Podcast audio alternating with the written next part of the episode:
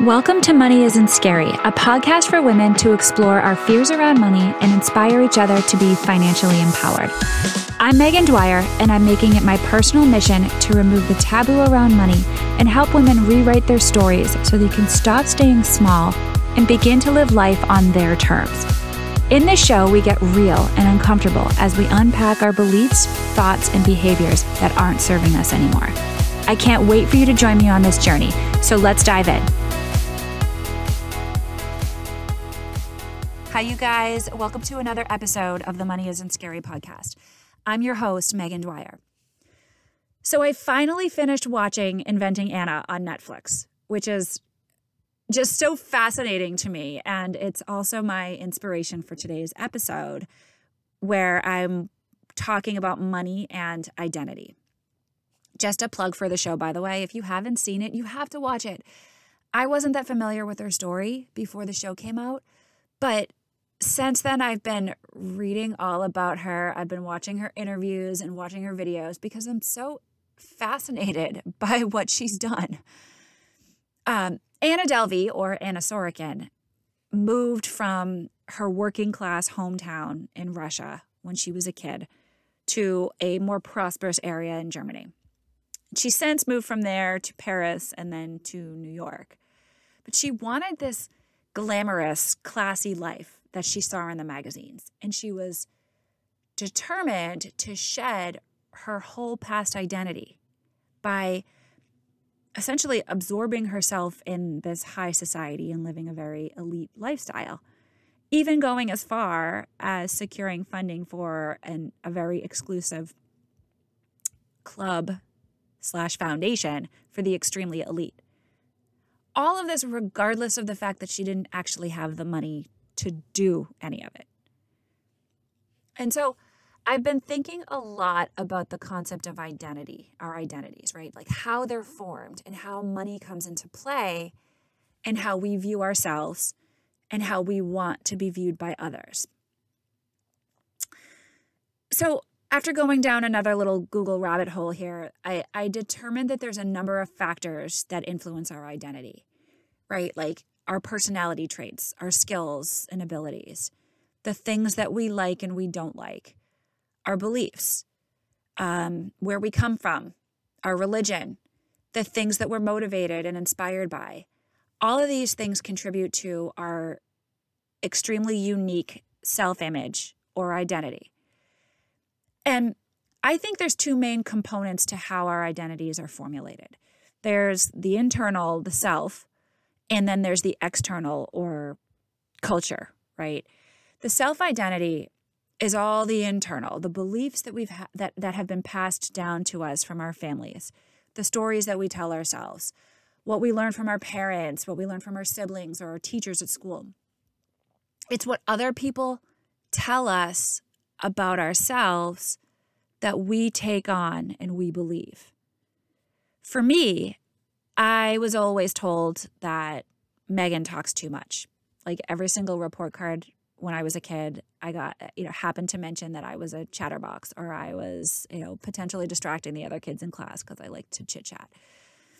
And this is something that I've carried into my adult life, which has, you know, maybe had the detrimental effect of me not wanting to speak up at certain times.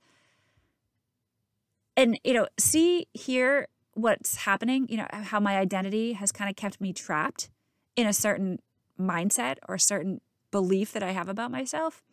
I'm going to get into this more in a few minutes, but I just wanted to bring it up here as I'm thinking through it. But the internal identity also includes how we think about money.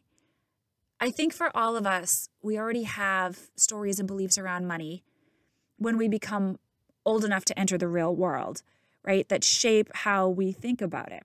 And these come from the physical, the socioeconomics of how we grew up, and what we were taught. So insert your money story here, right? Maybe it's the belief that money doesn't grow on trees. Maybe it's that money is the root of all evil, or if I work hard, I'll make more money. There's tons of these. But the common theme here is that they all have no actual basis in reality, and they're likely not even our original thinking. I think it's really important to dissect these stories, these beliefs a little more to see how much of a, how much of the subconscious is affecting the the conscious, right? And how we actually think about ourselves. The other aspect of our identity, I think how our identity is formed is through culture, right? That's the external I was mentioning. Once we venture away from our kind of core family unit, we start to identify with our friends and our coworkers and the world around us. We tell ourselves that I'm the kind of person that dresses in these clothes, drives this kind of car, lives in this community. Um, and culture also tells us that who we are has a lot to do with our accomplishments and therefore our money and status.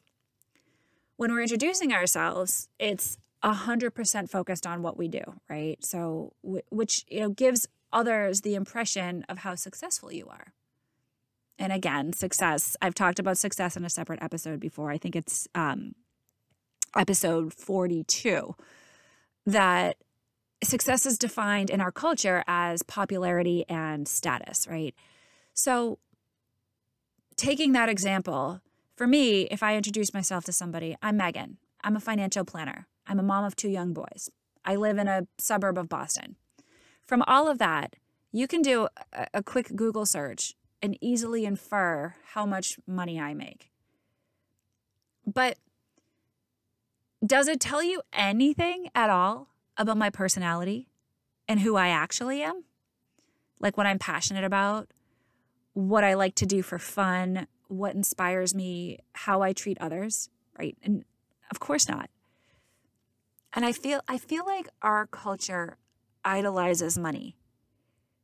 We love the Kardashians, right? We're fascinated by the glamorous lives of celebrities, which is exactly what Anna Delvey wanted, right? I think identities can be tricky.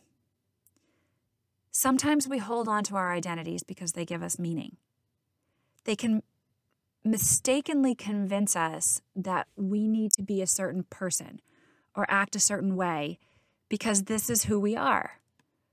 But we need to be careful about letting our identity continue to confine us, right, into a particular mindset. Our identities are not fixed, they're actually constantly changing because our lives change. And that's incredibly empowering. My oldest son is turning six this weekend. In the last six years, I've identified at different points as a new mom, a stay at home mom, a working mom, a breadwinner. All things that on the surface seem to contradict each other. But that just shows the beauty of how life changes. If we focus our energy on protecting a certain identity and therefore trying to manage the impression others have of us, we shield ourselves from growing into the person that we might become next. Protecting our identity can come in many forms, right? it's like it looks like control it looks like avoiding conflict it looks like you know maybe not standing up for ourselves or letting somebody else come first and i think that is also anna delvey that's she she wanted to have so much control over how others saw her and how she put her, the impression that she put out into the world because she wanted to fit in with the new york socialites it's important to realize that our identity shifts throughout our lives, right? We identify with different beliefs and different people who share those beliefs at different points, depending on where at where we're at, right? I think deep down that that's because everybody's just trying to fit in. We only have one life, right? None of us have done this before. Every stage, every day really is a different challenge to tackle. So we look for meaning through identity when we're going through experiences that are new to us because it gives us a way to process the natural stress that comes with that experience. Of course, it's going to give us it's going to be uncomfortable. We've never done this before. We've never been through this before. Identity can give us a sense of purpose, right? It can strengthen our character, it can give us a sense of confidence. But we can't get caught up in the black and white thinking around it. We have to be really careful not to let others determine who we are for us. Right? Because we write our own stories, not our families, not our friends, not culture around us, not the external circumstances. So, with that, I want to leave you guys with two questions to ask yourself when you think about who you are. The first is why do I believe what I believe? This will help us to be able to stop confusing beliefs with truth, right? And will help us to break potentially unhealthy patterns that we've been carrying our whole lives into the future. And the other question that I love and I think is so important to ask ourselves every day, right, is what do, who, not what do, who do I want to be next? We always think about what do I want to do next, right? And I just stumbled on my words there because it just came so naturally to me. But I encourage you to think about actually who you want to be next. There's less pressure, right, to continue to accomplish here when we think about it that way. And the focus is instead on having a sense of the person that we're growing into. What kind of person do we want to be? Because I think we're all growing and developing no matter who we are and stopping to, again, take a deep breath, give yourself that 10,000 foot high level, get out of the weeds view on things, right? And, and giving yourself the ability to, to think about this question and answer this question for yourself allows us to kind of set some intention and nurturing behind where who, where we are now, what we identify with, and where we're going, and and where who we may identify with in the future. Okay. All right, you guys, that, that's what I have for today. Thank you so much for listening, and I hope you guys enjoyed today's episode. And if you liked it, please feel free to share it with a friend. It would be amazing. Um, also, if you could write me a review on Apple Podcasts, because that's how I can reach more people. Thanks so much, you guys. I'll talk to you next time.